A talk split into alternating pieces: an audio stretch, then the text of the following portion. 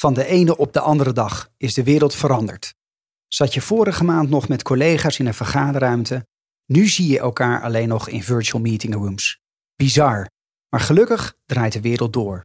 Zo ook bij CMO Talk. Voordat je kunt luisteren naar het interview met Fabian van Schie, wil ik graag een bijzondere special aankondigen.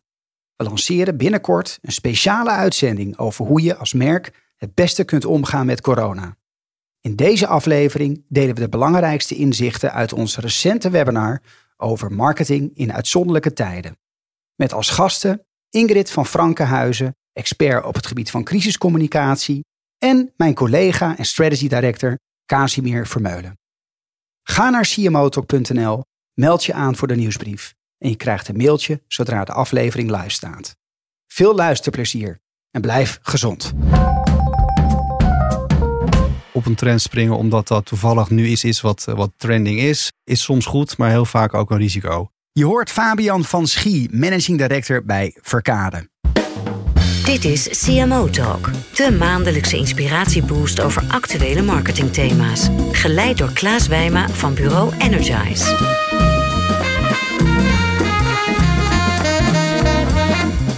Dag beste luisteraar. Goed dat je luistert naar een nieuwe aflevering van CMO Talk. Vandaag heb ik het genoegen om het gesprek aan te gaan met Fabian van Schie. En Fabian is uh, managing director ad interim bij Koninklijke Verkaren. Ad interim, want daarnaast zwaluwstaart hij op een andere rol, namelijk marketing director Europe bij Pladis Global. En uiteraard Pladis en Verkade zijn bekend van de bekende merken Verkade en Sultana. Een oer-Hollands bedrijf uit Zaandam, opgericht in 1886 eh, al, maar liefst. En ja, tegenwoordig onderdeel van het hele grote wereldwijde Pladis eh, Global. En dat is een fabrikant van koek- en snoepwaren met een slordige 5,2 miljard dollar aan, aan omzet en 26.000 medewerkers. Ja, en juist die koekjes en chocolade, biscuitjes, daar gaan we het vandaag over hebben. Want ja, het is geen geheim dat dit eigenlijk toch een beetje ongezonde keuzes zijn. Terwijl de consument steeds meer bewust wordt van bewuste keuze, suikervrij, vegan, healthy lifestyle. Ja, wat moet je dan als koekenbakker? Wat gaan we dan doen? Gaan we dan de categorie transformeren of zeggen we blijven trouw aan onze roots? En we hebben ook nog de hedonistische mens die we willen bedienen. Nou, je hoort komende half uur de ins en outs van categorie transformatie van Fabian. CMO Talk wordt aangeboden door Adobe en Accenture Interactive en is ontwikkeld door Energize en voicebooking.com. Fabian, van harte welkom in de studio. Leuk hier te zijn, Klaas. De eerste keer een podcast? Voor mij de eerste keer dat ik hem eh, zelf mag doen, inderdaad. Veel geluisterd, eerste keer achter de microfoon. Leuk. Welke heb je allemaal beluisterd? Uh, ik heb me even verdiept nog in de, de CMO-podcast van, uh, van meerdere foodpartijen. Denk aan Nestlé, denk aan Frimona, denk aan Beerwolf. En die met veel plezier beluisterd. Heel goed, heel goed. Hey, gezond leven is trending. En, en advocado's, uh, fitnessen, plantaardige diëten, vegan, wat ik net al aangaf, ja, zijn niet meer weg te denken. En ja, als dat zo doorgaat, bestaat er dan nog in de toekomst, zeg pak een beetje tien jaar nog, het verkade zoals we dat nu kennen? Nou, je zei het zelf al in je introductie. Verkade bestaat al uh, 134 jaar. Um, en, en, dat is nog steeds vandaag de dag een bedrijf dat leidend is in koek en tussendoor. Ja. Uh, en eigenlijk komt dat omdat we altijd het ondernemerschap hoog in het vaandel hebben gehad. Mm. Wat betekent dat wij eigenlijk al resilient en agile waren voordat die termen überhaupt uh, trending werden. wat zoveel betekent dat we altijd in staat zijn geweest om ons aan te passen aan de veranderende behoeften van de consument. En dus aan wat er nodig is in de categorie om relevant te blijven. Ja. Um, dus ja, we zijn er zeker nog over tien jaar als Verkade, als organisatie. Maar met een portfolio waarin je ook meer verantwoorde keuzes zal gaan terugzien. Hoeveel procent van het portfolio schat jij nu zo in zou hetzelfde zijn zoals nu? En hoeveel procent uh, ja, dus anders? Uh, oh, ik denk nog steeds een heel groot deel van de portfolio hetzelfde is als vandaag. Uh, denk aan een San Francisco of denk aan een Café Noir. Producten die soms al meer dan 100 jaar in ons assortiment zitten. Vraag is alleen of ze dezelfde nutritionele waarde hebben. Dus waar, waar kan, proberen we daar ook te werken aan verlaging van suiker en vet en zout bijvoorbeeld. Ja. En dat is nog een hele uitdaging, kan ik me voorstellen. Zonder suiker koekjes bakken is inderdaad technisch gezien bijna onmogelijk. Ja. Uh, niet onmogelijk, maar lastig om het te, te, brengen op een manier die de consument ook nog steeds leuk en lekker vindt. De suiker is uiteraard de smaakmaker. Ja. En uh, we zitten in de industrie uh, met koek en chocola waarin suiker gewoon een, een groot, zo niet een hoofdbestanddeel is. Ja.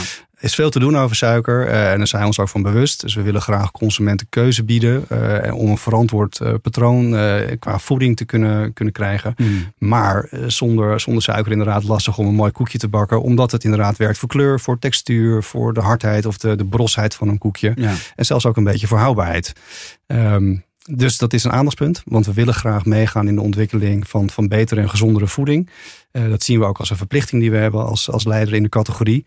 Maar het is wel een uitdaging, omdat het technisch gezien niet altijd even makkelijk is om nee. in te vullen. Hey, en die nieuwe trend hè, van die healthy lifestyle, hoe, hoe bereikt dat jullie vanuit de consument?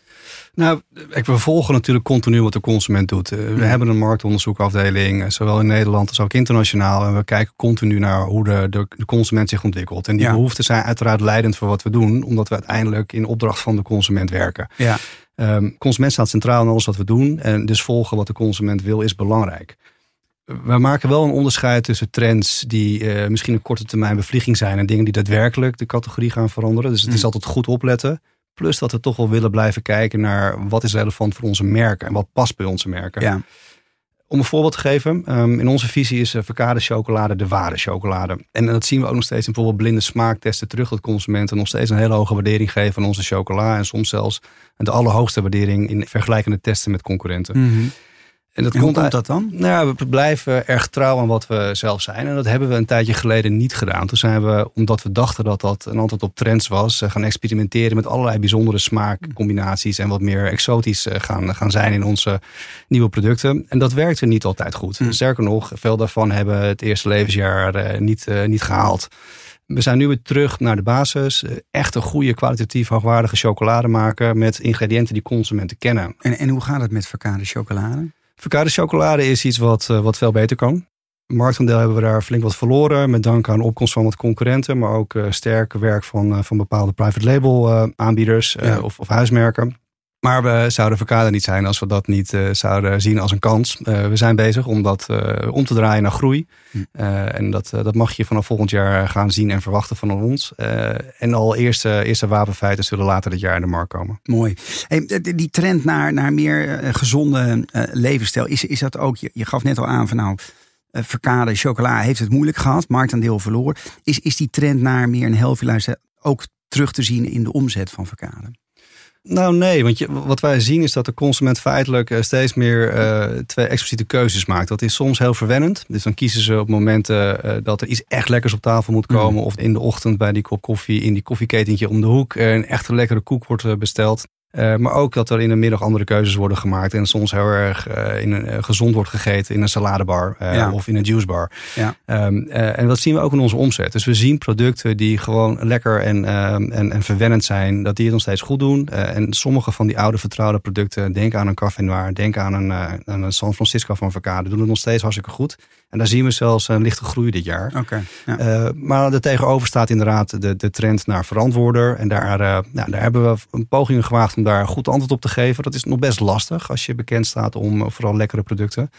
Uh, maar dat, uh, dat, dat zien we wel als een enorme kans. Dus daar moeten we mee. Dus ik, ik zie dat wij uh, niet zozeer onder druk staan in omzet vanwege die trend. Mm. Ik zie wel degelijk de kansen die je biedt om daarop te gaan anticiperen. Ja, dus, dus zou je kunnen concluderen dat op de bestaande merken eigenlijk de omzet wat stagneert. En op de juist de nieuwere merken, de nieuwe kans die heel erg inspelen op die trend. Daar moet de groei vandaan komen? Nou, ik denk dat een mooi voorbeeld is de, de tussendoortjescategorie. De categorie waarin merken als Sultana uh, spelen. Daar zijn heel veel nieuwe toetreders in de markt gekomen. En ook denk ik met dank aan de verrijking van assortimenten van. Want supermarkten zie je dat daar heel veel nieuwe producten in staan. die daar tien jaar geleden absoluut niet, niet, niet werden verkocht. Ja. En dat snoept marktendeel af in een categorie die zelf niet groeit. Uh, dus dat betekent druk op onze omzet.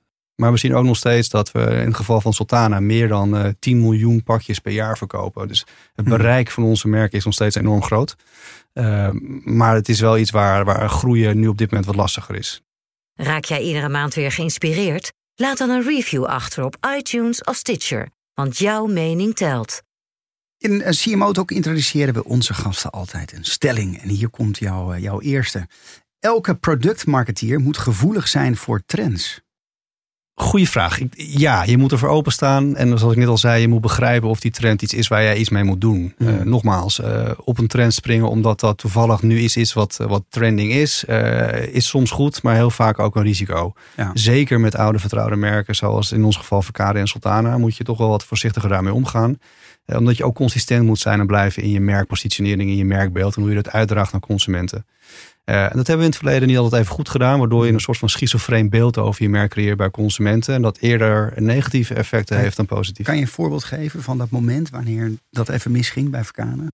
Was een avocado granola koekje waarbij we echt op de allerlaatste niveau zijn gaan zitten qua suiker, zout en vetten. Dus dat we uh, nog steeds, het is een koekje, dus het is lekker uh, en geen product waar je gezonder van wordt. Maar ten opzichte van de rest van de categorie daadwerkelijk uh, het meest verantwoorde profiel. Je bewuste keuze. Een bewustere keuze, inderdaad. Ja. maar we merken dat consumenten dat of moeilijk vinden om te begrijpen, of niet per definitie noodzakelijk vinden in een categorie waar de, de, de belangrijkste driver voor aankoop nog steeds lekker en verwennen is. Ja. Wat zijn er nou de risico's voor marketeers die ja, zeg maar, zich alleen maar bezighouden met trends. Dus alleen maar achter de trends aanhollen. Ehm, ik, ik, denk dat je daarbij het zicht op de consument wat verliest. Mm. Um, in combinatie met um, vergeet waarvoor je staat. Ik ben heilig in de overtuiging dat je sterke merken bouwt om vooral consistent te blijven en trouw aan je eigen kernwaarden. Betekent niet dat je moet vasthouden uit zaken aan het verleden alleen maar. Maar je moet zorgen dat je die ontwikkelt in op een relevante manier voor jouw merk en voor de consument. Ja. En het vinden van die combinatie tussen eh, consumenteninzichten en je merkwaardes, dat is essentieel, denk ik, om succesvol te kunnen zijn in de toekomst. Ja, ik gaf net aan, in mijn introductie al aan dat jullie onderdeel zijn van het veel grotere Pladis Global. Hoe voelt dat als zo'n oer-Hollands merk verkade? Nou, en jij werkt er al uh, meer dan tien jaar, hè, Fabian. Ja. hoe voelt dat nu om onderdeel te zijn van zo'n uh, conglomeraat? En, en, heb je niet het idee dat je daardoor je eigenheid verliest? Nou, nee. Om, een antwoord op die laatste vraag is absoluut nee. Mm. Um, we zijn al heel lang niet meer zelfstandig als verkade. Dat is al sinds de jaren negentig van de vorige eeuw. toen onderdeel van United Biscuits. Biscuits ja. United Biscuits overgenomen door, door een Turkse holding. En, en daar is Pladis uit voortgekomen het gaat erom dat je laat zien waarvoor je aan het strijden bent. Ja. Dat je uh, goede voorstellen, goede ideeën brengt. Uh, en dan krijg je nog steeds vaak het gelijk van een grote aandeelhouder. Ja. En vergis je niet, Nederland is voor ons een heel belangrijk land. In Europa zijn wij met Nederland en Frankrijk de twee leidende markten. Dat betekent dat in heel veel andere landen nog heel veel werk te doen hebben. Binnen Pladis. Binnen Pladis, okay, inderdaad. Ja, dus we, we, staan wel degelijk goed op de kaart. Um, en we, we hebben een eigen commerciële organisatie, maar ook fabriek. Dus we zijn ook een belangrijke productiehub voor Pladis.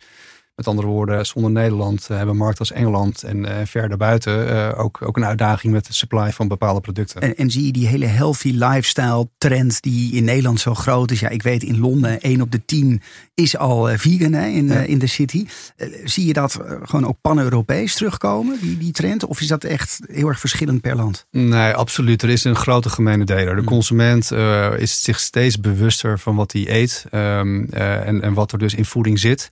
Uh, er zijn grote verschillen. Londen is inderdaad uh, een voorloper, maar Berlijn denk ik nog meer. En Duitsland daarmee als land mm. denk ik heel belangrijk op dat gebied. Oost-Europa misschien wat minder. Uh, maar zelfs landen als Frankrijk, waar genieten toch hoog in het vaandel ja. staat, begint zich steeds meer bewust te worden van, van wat goede voeding is. Er zit hem soms op gezondheid, maar ook soms op duurzaamheid. Hè. Denk aan, aan gecertificeerde palmolie of juist in plaats van palmolie andere vetten gebruiken vanwege uh, social responsibility aanleidingen. En dat is iets waar we bijvoorbeeld onze internationale organisatie voor hebben. Die zijn continu bezig, onze sustainability officer, met het, het in gesprek zijn met, met allerlei organisaties die gaan over, over dit soort onderwerpen als duurzaamheid.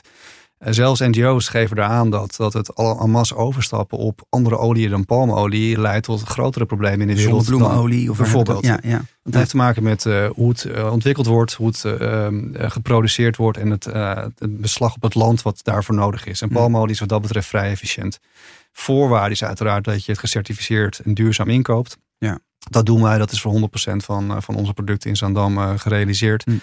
Um, en dat vinden wij ook in onze internationale organisatie zeer belangrijk. Dus daar werken we hard aan. Is dat een USP als je het hebt over die categorie transformatie? Wat zet je in de etalage? Suikerarm of vezelrijk of palmolievrij? Zeker voor tussendoortjes. Daar, omdat dat toch de zogenaamde verantwoorde categorie is in, de, in, het, in, uh, in het snackinglandschap. Mm. Uh, koek is en blijft, en zeker ook chocola, zijn categorieën die mensen met name kopen omdat ze even iets lekkers willen, willen genieten. Ja. Uh, ik wil niet zeggen dat gezondheid daarbij geen enkele vorm of rol speelt. Wel degelijk, maar minder grote mate. Dus het is aan ons om te bepalen dat we de juiste lekkere producten brengen. En waar wij nu heel hard aan werken is, is een, een voorbeeld heb ik hierbij me, dat is Digestive. Een hele oude vertrouwde product in ons portfolio. Daar hebben we nu een reductie van, van suiker en zout weten te realiseren. zonder dat de smaak is veranderd. Dus het is een percentage van 5 tot 10 procent verlaging. Iets wat we niet mogen claimen overigens. Dus je zal het niet op de verpakking zien precies. staan. Ik, ik, ik, ik heb hem nu in mijn hand. Nee, wil je iets mogen claimen, dan moet je echt het naar... Het staat er niet op. Ik zie vertrouwde kwaliteit. Exact. Uh, ik zie wel één biscuit 14,8 gram. Uh, bestaat, uh, nou, is behoorlijk calorierijk trouwens, nog steeds. Maar 71 kilo calorieën. Ja. Uh, maar er staat niet heel, heel duidelijk op van suikerarm of minder suiker. Nee. Hoe, hoe, komt dat? Nou, je hebt nu een product in je handen wat relatief laag in suiker zit per definitie. Als je vergelijkt mm. met de categorie. Daar hebben we dus nu nog een stap op gezet. Maar we ja. mogen pas claimen als je echt stappen maakt van 30% of meer. Dat is gewoon simpelweg de, de regulering die er geldt met betrekking tot, tot verpakking, mm. informatie op verpakkingen. Um, maar we doen het niet omdat we daar een claim willen maken. Dit is de verantwoordelijkheid die we voelen als leider in de categorie en koeken tussendoor. Om ja. continu proberen het aanbod te verbeteren. Ja. Wat, wat mij ook opvalt, hè, folie bij plastic afval. Uh, ik zag toevallig van de week uh, een, een eerdere gast in CMO Talk, Art Bosma. Uh, de CMO van Koninklijke Grols. Ja, heel trots op LinkedIn delen dat uh, ze afstand hebben gedaan van de plastic folie uh, ja. voor de sixpacks. En ze hebben daar nu een soort cardboard, uh, ja, kartonnen toplaag opgemaakt, waardoor die blikjes bij elkaar worden gehouden. Ja. Is zoiets ook mogelijk voor de koekjes? Want daar gaat toch een partij plastic en folie doorheen. Uh, klopt, relatief veel inderdaad. Daar, ben ik, daar zijn we ons erg van bewust. Ja. En dus werken we eraan. Uh, je hebt wel een barrière nodig om producten houdbaar te laten. Dus ja. de verpakking heeft een beschermende functie voor de producten. Als we hier puur papier omheen zouden doen, dan ben je die kwijt. Droogt het meteen uit. Exact. Ja. Um, en dan wordt je koek veel langer, blijft veel langer vers, et cetera. Hmm. Uh, maar we zoeken naar oplossingen. Die zijn wel mogelijk. Uh, niet per definitie morgen, maar we, daar wordt aan gewerkt. Je zal misschien later dit jaar al wat producten gaan zien waarbij we wel degelijk naar papieren verpakkingen gaan. En waarbij we gaan zorgen dat er aan de binnenkant een barrière zit die veel minder vraagt aan bijvoorbeeld plastic en dergelijke qua gebruik. Is dat een scoop? Uh, hij is nog heel vers. Hij is nog heel vers. Hey, en en uh, plastic kan ook duurzaam, uh, recyclebaar plastic. Is, is dat een optie voor jullie? Nou, waar wij naar zoeken, en dat geldt ook voor suiker, is wat kunnen we nou doen om minder te gebruiken van die grondstoffen? Ja. Dus om je een idee te geven, het voorbeeld van suiker wat ik net gaf. Het project wat we gedraaid hebben op Digestive samen met Engeland leidt tot 800 ton minder suiker wat we in onze producten brengen op dit moment. Maar dat zijn gigantische hoeveelheden suiker die we niet meer in onze producten stoppen. Ja. En nogmaals, zonder dat dat een impact heeft op smaak. Want dat ja. laatste is essentieel. Een koekje niet meer lekker maken, maar wel verantwoord, leidt tot geen verkopen. Ja. En dan gaan consumenten andere keuzes maken die misschien nog zelfs slechter zijn. En dan wat ben je ze misschien ook echt kwijt. Wij zijn ze kwijt, maar dan eten ze waarschijnlijk iets anders waar nog meer suiker in zit. Dus we proberen juist, en ik denk dat dat iets is wat de industrie aan zich ook als, als verantwoordelijkheid moet voelen. zoeken naar hoe je met kleine stappen uh, grote verschillen kan maken. Uh, zonder dat je consumenten dwingt andere keuzes te gaan maken, omdat het product niet meer lekker is. Hey, en, en zo'n ontwikkelingstraject, hè, met die besparing van 800 ton aan suiker, wat je ja. er niet meer instopt, hoe lang duurt zo'n traject? Denk aan in dit geval een proces wat tussen de 6 en 12 maanden heeft gelopen. Dat vind ik snel. Ja, ja, we, we, maken dit soort koekjes al meer dan 100 jaar. Dus we weten mm. inmiddels wel een beetje hoe het werkt. Ja. En, waar, en welke knoppen we kunnen draaien om verschil te maken. Mm. En we werken met goede partners. Dus hier zie je ook echt dat we de samenwerking opzoeken met onze leveranciers. De leveranciers van onze grondstoffen. Om te kijken naar wat kunnen we nou samen beter doen. Om het verschil te maken in positief opzicht voor de consument. Uh, en dat, dat soort samenwerkingen leidt tot ook een versnelling in uh, ontwikkelingsprocessen en projecten. Mooi. Ja. Ik wil je een tweede stelling uh, graag voorleggen, Fabian. Snacks worden vaak gezonder neergezet dan ze werkelijk zijn.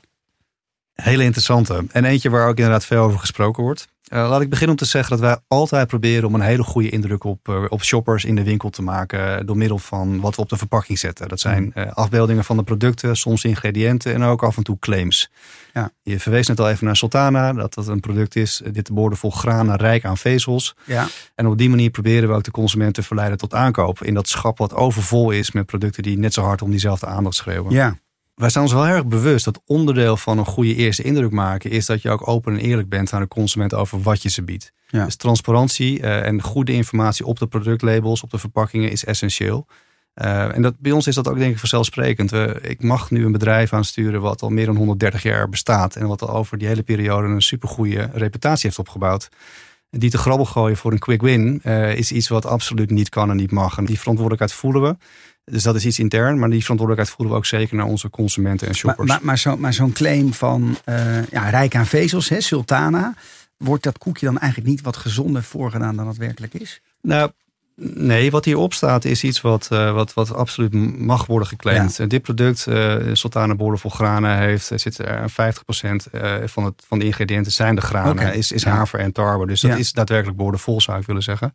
Maar even los wat ik ervan vind. De regelgeving is heel duidelijk. Uh, vanaf bepaalde percentages van ingrediënten mag je bepaalde claims maken. Hmm.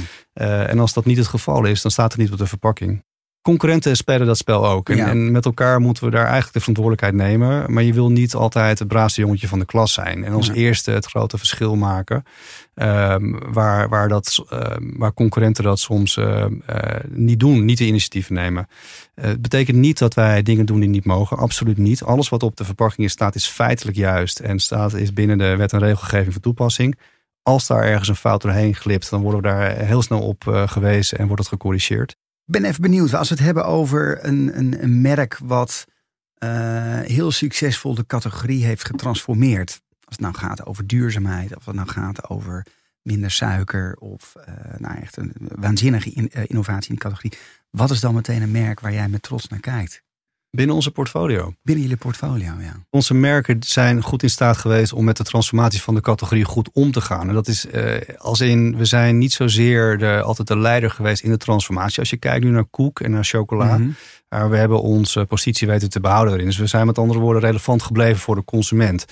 Uh, wat we wel zien is dat uh, jaren geleden zijn wij natuurlijk de uitvinder geweest van de tussendoortjescategorie met Sultana. Dan praten we wel over een flinke tijd geleden. Dus we hebben daar denk ik geanticipeerd op een veranderende behoefte van consumenten. En wat we nu aan het doen zijn, en dat is eigenlijk ook iets wat je de komende jaren zal gaan zien, is dat we proberen daar echt de volgende stap in te gaan ja. zetten. Heb je, heb je misschien een merk buiten de categorie waarvan je zegt, dat, dat vind ik echt een voorbeeld van een... Uh nou ja, een, een, een, vader van jonge kinderen. De kleine keuken vind ik een mooi voorbeeld. Ja. Uh, uh, opgezet door iemand met passie voor, voor duurzaamheid en, en goede producten. Uh, en een product wat een, een portfolio nu met heel veel producten, ook in onze categorie, met gewoon goede ingrediënten. Nog steeds lekker voor kinderen, maar gemaakt met de best mogelijke ingrediënten. Ja, gaaf. En dat zijn, zijn vaak toch de kleine merken die daar een voortrekkersrol in nemen. Ja. Um, en dat vind ik eigenlijk onze eer ten aan. Dus wij, dat is ook de, de overtuiging waar wij mee werken. Onze toewijding zit hem nu in het, in het accelereren van dat stuk. En gaan leveren wat we zouden moeten leveren als categorieleiders. CMO Talk, de podcast. Marketing bekeken vanaf het hoogste niveau. Ik heb ook een kleine scoop. Uh, want uh, niet in de volgende aflevering, maar in het najaar heb ik hier een, uh, een hele interessante CMO in de studio. En dat is Johan van der Zanden van Albert Heijn. En ik kan me voorstellen, ja, Albert Heijn is natuurlijk ontzettend belangrijk, marktleider in het supermarktsegment. Welke vraag zou jij Johan persoonlijk willen stellen, Fabian? Dat is uh, zeker een interessante partij. Is uh, onze buurman, uh, de, de Saanse connectie speelt Juist. daar uiteraard een rol. Ja. nee, wat ik korte introductie aan mijn vraag. Verkade speelt natuurlijk in impulscategorieën. dus wij hebben heel erg de confrontatie in de winkel nodig om consumenten toch dat product in het, in het winkelwagentje te laten leggen. Ja. Uh, dus confrontatie is essentieel in winkels. Uh, dat kan ook nog steeds online. Daar zijn we van overtuigd dat daar mogelijkheden voor zijn. Maar we zien nog wel dat dat minder impactvol is online dan dat het kan in fysieke winkels. En de komst van steeds meer pure online uh, spelers in Nederland kijken we dan ook uh, met argusogen aan. We ja, volgen ja. dat nauwgezet. Picnic.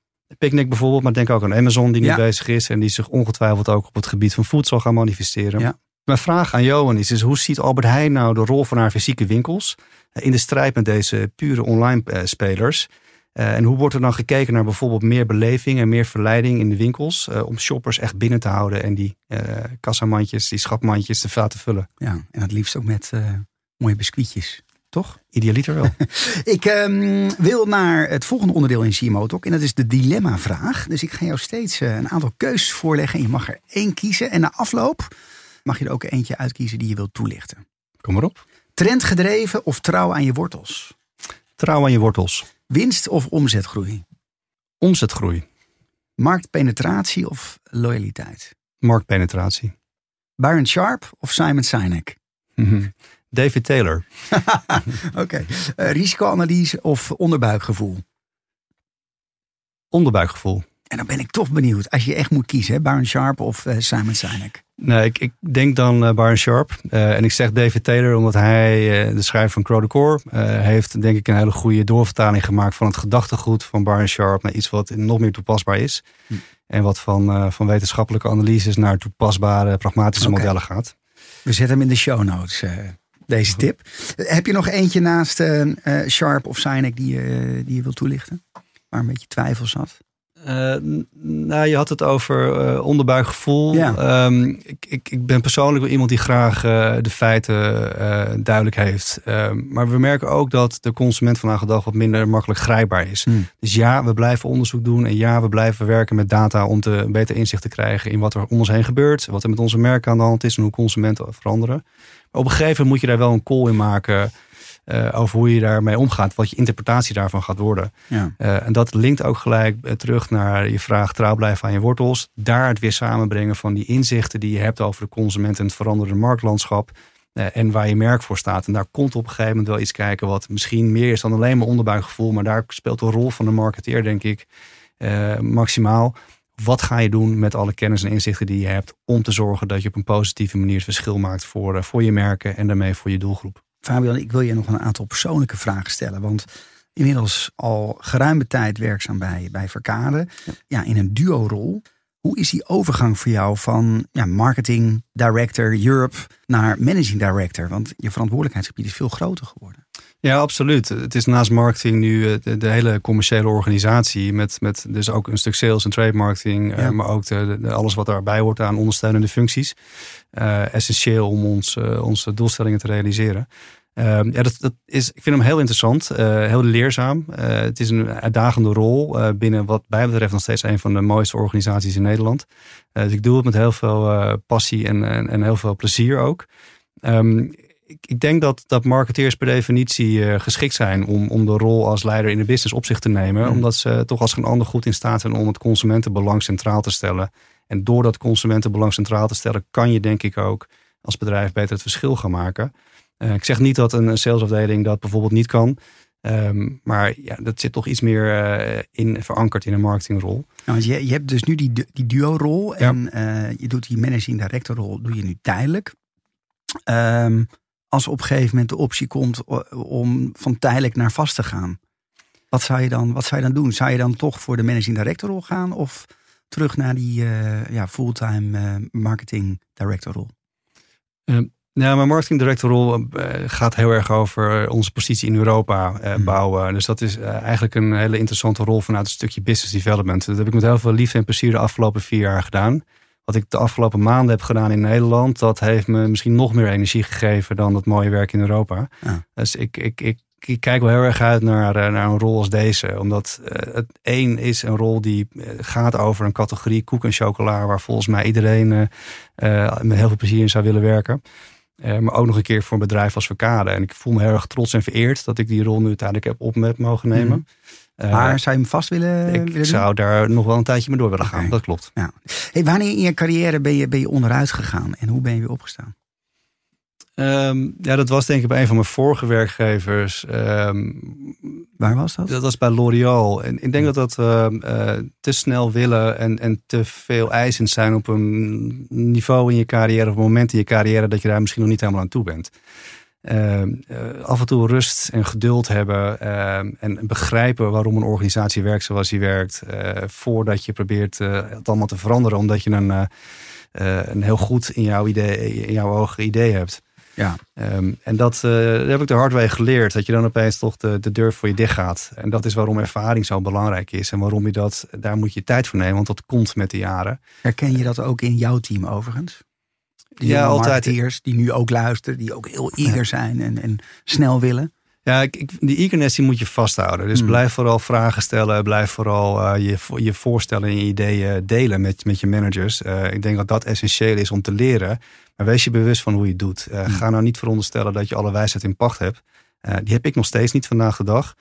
ik maak nog steeds heel veel gebruik van, van, van interne of externe resources om tot het juiste beeld en overweging te komen. Maar dat is ook mijn advies aan jonge marketeers. Doe dat vooral. Weet je, deel je mening, spar met veel mensen om je heen om een beter beeld te krijgen van wat je nou exact wil realiseren. en besteed aandacht aan, het, aan hoe je je voorstellen wil presenteren. Een goed idee hebben is stap 1. Gelijk krijgen is een hele belangrijke en lastige stap 2 ik zie ook een hele enthousiaste uh, Fabian in de studio met, met twinkelende ogen. En jij, jij, vertelt met zoveel passie over je producten. Dat is denk ik ook de reden dat je nog steeds bij, uh, bij, bij Verkana zit. Absoluut. Ja, en wat ik al zei, we, we hebben er beter voor gestaan. Laten we daar eerlijk over zijn. En ik zie uh, onwijs veel kansen om hmm. weer terug te komen naar, naar een hoger en beter niveau. En ja, de handen jeuken om die, die kansen te gaan grijpen en te implementeren. En dat door te vertalen naar mooie, succesvolle productintroducties, merkherlanceringen en misschien nog wel meer nieuws. We gaan het zien. Tot slot, welke tip wil je luisteraars meegeven die te maken hebben met een categorietransformatie? Nou, we hebben het al een paar keer over gehad. Verdiep je goed in die categorietransformaties. Wat gebeurt daar? Dus zorg dat je je consumenten inzichten hebt. En, en, een simpel stukje marktonderzoek is echt niet voldoende daarin. Uh, ga praten met consumenten. Desnoods met ze op winkelbezoek. Uh, schrijf aanwijzen aan tafel thuis om echt te begrijpen wat er speelt in, in het leven van consumenten. Ehm, we zijn toch een beetje geneigd eh, om in onze Amsterdam-bubbel te blijven hangen als marketeers. Maar er gebeurt veel meer daarbuiten. Wat soms toch echt anders is dan je denkt. Dus, dus verdiep je echt en ga echt naar, uh, naar, naar, naar insights. In plaats van, uh, van zomaar wat informatie en data. en vervolgens koppel dat echt aan je merkwaarde. Ja. Um, probeer de verbinding te vinden tussen die veranderingen die je ziet. en de veranderingen die je moet gaan doorvoeren. Maar ook pas daarop dat je dat doet op een manier die goed past bij je merk. Blijf trouw aan waar je voor staat als merk. Uh, en probeer dat te transformeren in iets wat relevant ook is in, in de tijd van vandaag de dag zonder eigenlijk je eigen DNA of je eigen afkomst te verloochenen. Fabian, hartelijk dank voor je komst naar eh, de studio Voicebooking in het prachtige Amsterdam. En luisteraar, bedankt voor het luisteren naar deze CMO Talk. Als je CMO Talk leuk vindt, het is echt maar één minuut uh, werk om even een review achter te laten. En het helpt echt om nieuwe luisteraars te vinden en nog meer mensen te bereiken met dit soort inspirerende verhalen, zoals Fabian vandaag heeft gedeeld. Mijn dank is groot en tot volgende maand. Dank voor het luisteren naar de CMO Talk podcast. Abonneer je op de nieuwsbrief of de podcast via cmotalk.nl. CMO Talk wordt aangeboden door Adobe en Accenture Interactive en is ontwikkeld door Energize en voicebooking.com.